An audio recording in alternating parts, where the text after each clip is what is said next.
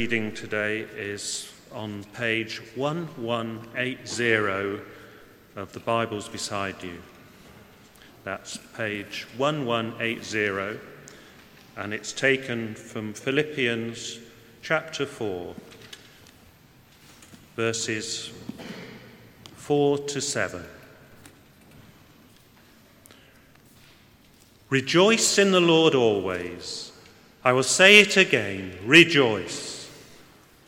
Let your gentleness be evident to all. The Lord is near.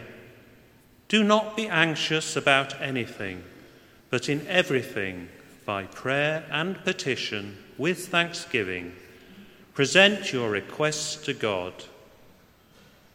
And the peace of God, which transcends all understanding, will guard your hearts and your minds in Christ Jesus.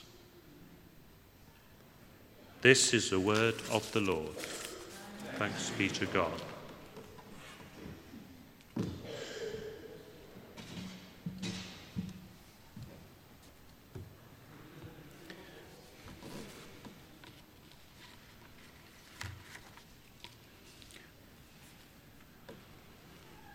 The second reading, Gospel reading, is taken from the Gospel of Luke, chapter 3, verses 7 to 18. And this may be found on page 1029 of the Church Bible or on the screens behind me. Luke 3, verse 7. John said to the crowds coming out to be baptized by him, You brood of vipers, who warned you to flee from the coming wrath? Produce fruit in keeping with repentance. And do not begin to say to yourselves, We have Abraham as our father. For I tell you that out of these stones, God can raise up children for Abraham. The axe is ready at the root of the trees, and every tree that does not produce good fruit will be cut down and thrown into the fire. What should we do then? The crowd asked. John answered, Anyone who has two shirts should share with the one who has none, and anyone who has food should do the same. Even tax collectors came to be baptized. Teacher, they asked, what should we do? Don't collect any more than you are required to, he told them. Then some soldiers asked him, And what should we do? He replied, Don't extort money and don't accuse people falsely. Be content with your pay. The people were waiting expectantly and were all wondering in their hearts if John might possibly be the Messiah. John answered them, all of them, I baptize you with water, but one who is more powerful than I will come, with straps of whose sandals I am not worthy to untie. He will baptize you with the Holy Spirit and fire. His winnowing fork is in his hand to clear his threshing floor and to gather the wheat into his barn. But he will burn up the chaff with unquenchable fire. And with many other words, John exhorted the people and proclaimed the good news to them. This is the word of the Lord. Thanks be to God. Thank you very much for that reading. Can I encourage you to keep your Bibles open? I've just closed mine actually. Uh, at 1029, which was that gospel reading. We're going to be digging into it in just a moment. Great privilege to be stepping in for Mike as he's not here, and so uh, we're carrying on in Luke chapter 3, which I kicked us off in last week. For those who may be new, I'm Jit, I'm the associate vicar here, and uh, before we dig in, let's pray together. Lord, we thank you for your word. We pray that by the power of your Spirit, you might speak to us through it, that we might hear you, that we might believe your words, and that they might bear fruit in our lives. In Jesus' name, Amen. Well, I want to begin with a story. My family happens to be of Indian origin, and perhaps the most famous Indian in history is someone called Mahatma Gandhi. I'm sure everyone here has heard of him. And uh, he was instrumental in India's independence struggle, promoting non-violent resistance, and uh, his philosophy won the day really and made all the difference. And he's revered by most modern Indians. In fact, whenever I talk to my dad about just about any other topic, apart from a certain few, say cricket or what's on the TV or what he thinks of life. Nearly every single conversation ends up with what Gandhi thought on cricket or what's on the TV or thoughts about life. Not quite, but nearly. He's revered as a modern day saint in India.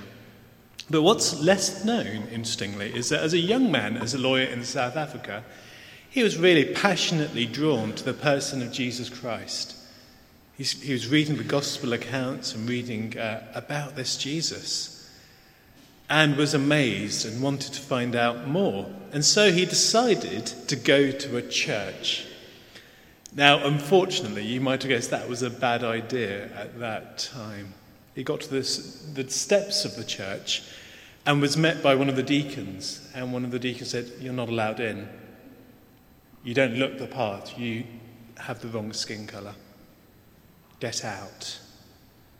And he said he, he never considered Christ again because of that. He later once, uh, once said this I like your Christ, but I do not like your Christians. Your Christians are so unlike your Christ. I wanted to begin with that because what we're looking at in this passage this morning is that great need for transformation. That Christian lives match up with Christian beliefs and not simply the culture around them. It was great to hear a word of testimony, actually, that there is a chance for people to experience the exact opposite. But sadly, too often, what they experience is something akin to what Gandhi did and many others have. That Christian lives haven't matched up with Christian beliefs, and there's great need for transformation. In our passage, John is baptizing, and there's a zoom in into various groups that are coming to him for baptism. And they're doing the right thing, the nice religious thing. But John has some very harsh words for them. He says, verse 7 You brood of vipers, who warned you to flee from the coming wrath? Those are tough words. Vipers, snakes were cursed animals in Jewish thought. Calling, you, calling someone a child of a snake was one of the worst insults possible. Definitely woke them up. It woke them up. And then he gives the reason Verse 8 produce fruit in keeping with repentance. Key words for us this morning. Produce fruit in keeping with repentance. They were doing the right thing religiously, coming for baptism, but their lives showed actually it's not bearing fruit. There's no difference. It's just an external thing. There's no transformation. God has made no difference in your life. It's fake and it's hollow and it needs to change. And he says to them, Don't be complacent about what you've got in the background. You've got Abraham as your father, great. Well, God can, get, can raise children out of Abraham out of the very stones you're standing on. And actually, there's someone round the corner who's got the axe in his hand who's going to cut down every tree that does not bear fruit. So get yourself sorted. Change your lives. Be transformed. These are tough words, challenging words from John the Baptist, but they're for today as well, let me suggest, not just for then. As we're hearing just a moment ago, in the modern day, this has been gotten wrong. God's people's lives not matching up to their beliefs, but instead matching up to culture. They look no different, camouflaged into the masses of others and people. In a recent study by the Barna Group of American Christianity, they did a, a study of the entire United States and the Christian scene. And they found that there was no tangible statistical difference between Christians and non Christians in the way that they live their life. Divorce rates, divorce rates were about the same, how they spent their money, about the same, lifestyle choices were about the same. There's no tangible difference. that Christians just looked like the culture around them. Their beliefs hadn't made the difference in their lives that they should have. And before you say, well, that's in America, do you think the situation is so much different here? I wonder. Mick Jagger of the uh, Rolling Stones once said, a British musician once said, You call yourself a Christian, I'd call you a hypocrite. He'd met Christians here and he, he'd made his own conclusions, sadly. I think it's very personal. I, as I've been studying this, it's convicted me, really. I wonder for, you, wonder for you if you in your family or your workplace hadn't made known at some point that you are a Christian, would they be able to tell by just the way that you live your life? Would they be able to tell that you were different, that you were a Christian just by the way that you live differently because of what you believed? Challenging questions. I know if it wasn't for perhaps the dog collar, it might not be for me. I think people could often tell with me. We desperately have a need as Christians to be transformed by our Saviour, that what we might rightly represent Him, bear fruit in keeping with repentance. And the great news in our passage is that John the Baptist not only convicts us of this stuff, but actually gives us means of transformation how we can actually change in our lives. And there are two ones that I want to cover very briefly this morning. And the first one is this to be outwardly transformed by doing differently. Verse 11, going back to the text. The crowd's asking, What then shall we do? And he says, Well, if you've got any extra food, share it. If you've got extra clothes, share that as well. And then the tax collectors come to him and say, what then shall we do? They're all convicted by this. What shall we do? And tax collectors back then were known for collecting a bit more tax than was needed, let's just say, and getting personally quite rich off it. And John says to them, Oh, just collect only what you're needed, what's needed, no more than that. Don't get rich off your job. And then the soldiers come to him, and it's fascinating that some of these might have been Roman soldiers even. And they come to him and say, What then shall we do? And he says to them, Stop using your power for your own wealth and glory. Don't extort people. Don't lie about people as a way of getting into people's graces. Do your job, nothing more, nothing less. And no doubt there are many other groups that came to John the Baptist, and the answer would have been the same every single time. Not the religious answer of pray more or give more or do whatever you want to do more in the temple. Actually, the answer was act differently now, immediately, don't put it off. Of course, for the people of the time, they knew this. This was ingrained into their culture. A couple of cent- a few centuries beforehand, the prophet Micah, you'll know rhetorically asks, What then does the Lord God require of you? And the answer is to do justly, love mercy, and walk humbly with the Lord your God. It's that simple. It's that simple to act with those attributes of God, to burn as a witness for Him, to be different, to choose to do it there and then, not putting it off. And John the Baptist is very direct here. He's not saying, wait for some heavenly thunderbolt or some amazing encounter with God to change you. He's saying, do it now. Do it now. And these are words for us. If you know something needs to change, do it now, today. There's no better time. Do it now. It's interesting that the first generation of Christians, so inspired by Christ's example and how amazing he is, we'll be thinking about that this evening, they decided to act differently. And as a result, actually, the whole Roman Empire within a few centuries bowed the knee to Christ because of that witness. Got various stories of how they actually chose, very practically, to be different. One of my favourite is that they were the first to adopt abandoned babies. In that society, uh, males were prioritised over females, and so female babies, unfortunately, were often dumped in the rubbish dump outside cities early in the morning because they were not wanted. And what used to happen was that pimps would go to those rubbish dumps and get those female babies and raise them to be prostitutes. And the Christians, knowing this, actually said, What we're going to do is we're going to get up earlier in the morning and beat them there. And they're going to be our daughters, and we're going to raise them with new life and hope. It made a difference. A couple of centuries later, the Emperor Hadrian was wondering, Who are these Christians that I'm hearing about? Such amazing things. And he sends someone called Aristides, a Roman lawyer, to find out about Christians. What do they do? What are they like? And we've got a report of what he says back, and he sent this back to the emperor. Christians love one another. They never fail to help widows. They save orphans from those who would hurt them. If a man has something, he gives freely to the man who has nothing. If they see a stranger, Christians take him home and are happy as though he were a real brother. If they hear that one of them is in jail or persecuted for professing the name of their Redeemer, they all give him what he needs.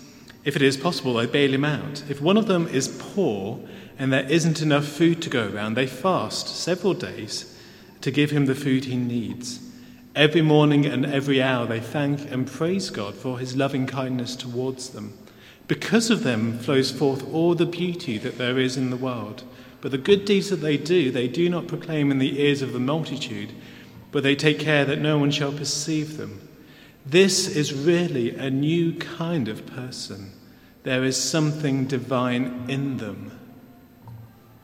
Can you imagine the newspapers today writing that about us? How I long, how we long for that. There's something different about them, there's something divine in them. God exists because look at them. They're acting so differently. Well, that's the first way that John the Baptist suggests that we can be transformed by choosing, very simply, to act differently. The second way is a deeper way. He points to Christ and says, There's another chance, there's another way, and that's an inward transformation from the heart.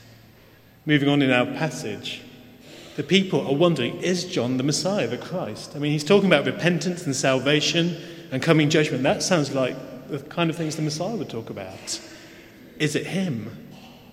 And he makes it very clear no, I'm not the Christ. But then he starts talking about the Christ who is to come very shortly and says this. Verse 16 I baptize you with water, but one more powerful than I will come, the thongs of whose sandals I'm not unworthy to untie. I am unworthy to untie. He will baptize you with the Holy Spirit and with fire. He's saying Jesus, when he comes, is more powerful than me. I've been baptizing you with water, an outward symbol of washing and cleansing, but He's going to baptize you on the inside with the Holy Spirit and fire. And when that comes, that's going to sort out the wheat from the chaff. That's going to delineate people, the true people of God, from the fake people of God. And it's your choice, here and now, how are you going to respond to Him? the Holy Spirit that He baptized with, God's own presence inside of us, changing us, making us holy. The clues in the name, the Holy Spirit. And His fire, the fire that burns up impurities, gets rid of the dross, the stuff that we can't get rid of, He does in His fire. And John the Baptist says He's coming and He's going to really transform your lives from the inside out, changing your hearts, changing your lives to look more like His. And of course, this is exactly what had been predicted for them as God's people, what they'd longed for. You might remember these words from Ezekiel 36, where God promises this I will sprinkle clean water on you, and you will be clean. I will give you a new heart and put a new spirit in you. I will remove from you your heart of stone and give you a heart of flesh. And I will put my spirit in you and move you to keep my laws. God promises that that's what He's going to do. He's going to change us from the inside out. And this was always what was needed. You see, choosing to act differently on the outside isn't enough. You'll get tired of that eventually. Or actually, you'll just become religious and condemning, and you feel never able to change. God promises something much more powerful. The evangelist Billy Graham famously said, The heart of the human problem is the problem of the human heart. What God promises is to form open heart surgery, change it by the power of His Spirit. I don't know if you've um, read The Voyage of the Dawn Treader by C.S. Lewis, a moving story. And in it, there's a, a precocious brat called Eustace. You know, everyone remember him if you've seen the film or read the book? And he's absorbed by some dragon's treasure. And he sees it and he wants some. He, he puts on an amulet or a bracelet, I think it is. And as soon as he puts it on, unfortunately, he's turned into a dragon himself. And whatever he does, he can't get rid of this dragon skin. He tries to peel it off with his own claws and it doesn't come off. He tries to rub against a cliffside, it's not coming off. He tries to dive into some water thinking it will wash off. Nothing's happening.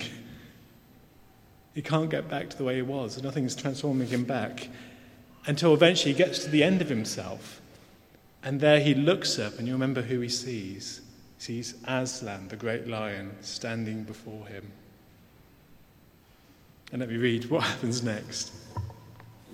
You will have to let me undress you, Aslan said. And Eustace says, I was afraid of his claws, I can tell you, but I was pretty nearly desperate now, so I just lay flat down on my back and let him do it. The first tear he made was so deep that I thought it had gone right into my heart. And when he began peeling the skin off, it hurt worse than anything I've ever felt. Well, he peeled the beastly stuff right off, just as I thought I'd done myself the other three times, only they hadn't hurt. And there it was, lying on the grass, only ever so much thicker and darker and more knobbly looking than the others had been. And there was I, as smooth and as soft as a peeled peach, and much smaller than I had been. I'd turned into a boy again.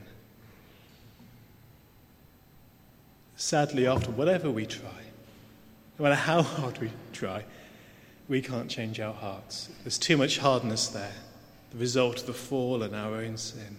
We just can't do it. But Christ can. Christ can. He can change us. It might hurt. Those claws as they go in might really hurt.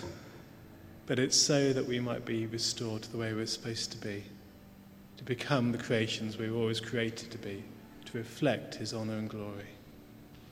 And applying this for us today, the way to do that, very simply, is to let Him, to spend time with Him, let, it do, let Him do it in His presence, through His Word and the power of His Spirit. Martin Luther gave a picture of uh, an iron brand that if you, st- if you put it in the fire, it seems to transform before your very eyes glowing red, but as soon as you take it out, well, it loses that transformed property. The fire's properties quickly die away and it goes back to the way it used to.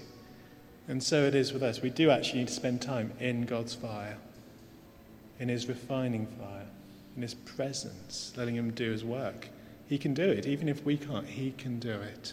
He can change us, He can change our hearts. Well, I've got to end. Um, let me end with one last story. So I've been saying a lot, telling a lot of stories today. I started with a story of someone that was very much put off by an unchanged Christian life. But I want to end with what the possibility is if our lives are changed, the witness they can be. Tom Tarrants is the name of a former notorious member of the White Knights of the Ku Klux Klan in America from Mississippi. And in the 50s and 60s, he was infamous across the country for a series of bombings in Jewish synagogues where he killed a number of people. He was labeled by the FBI as a mad dog killer. They just didn't know what to do. Eventually, the FBI caught him, and he was imprisoned for a number of decades into solitary confinement.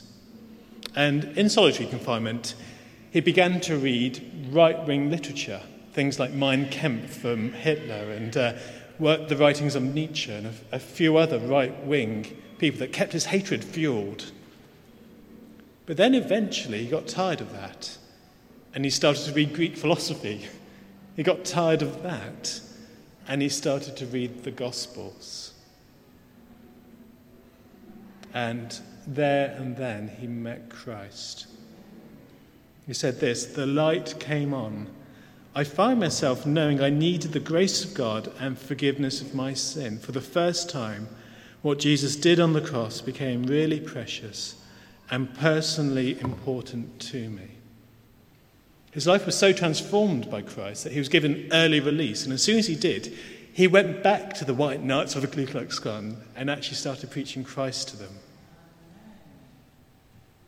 He said this My radicalism is a reckless abandonment to Christ, obedience to Him, and a lifestyle of love for everyone, no matter what their colour. I'm far more radical now than I was as a Ku Klux Klan member.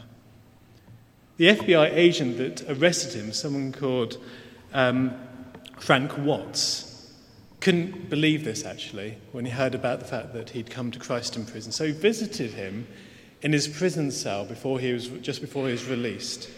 And actually, as soon as he visited him, there and then, within an hour, he'd become a Christian.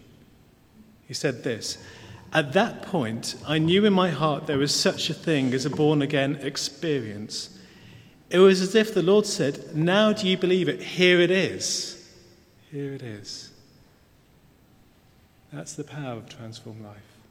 What Jesus can do. May He do it in ours. May He do it in ours. Amen. I invite you to stand. We're going to pray together.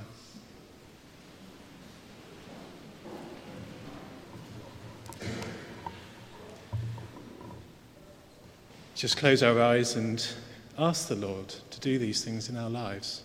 It's a very short moment of response. Lord, we're aware that there are things in our lives that need to change. We need them to change, Lord. And maybe in a moment's quiet, you just want to name those things for God. Lord, I need this to change. I need the way that I speak there to change. How I react to that person. I need it to change, Lord. And today I choose to change, to be more like you. I make this decision. And Lord, I pray by the power of your Holy Spirit, come and flood my life and change my heart. I give you full permission. Lord, the refiner's fire that would burn away the wrong things, replace them with the fruit of your Spirit. Change my heart, O God. Lead me in the way everlasting, I pray. Amen. Amen. Well, can I invite you to have a seat? We're going to continue in our prayers with our intercessions.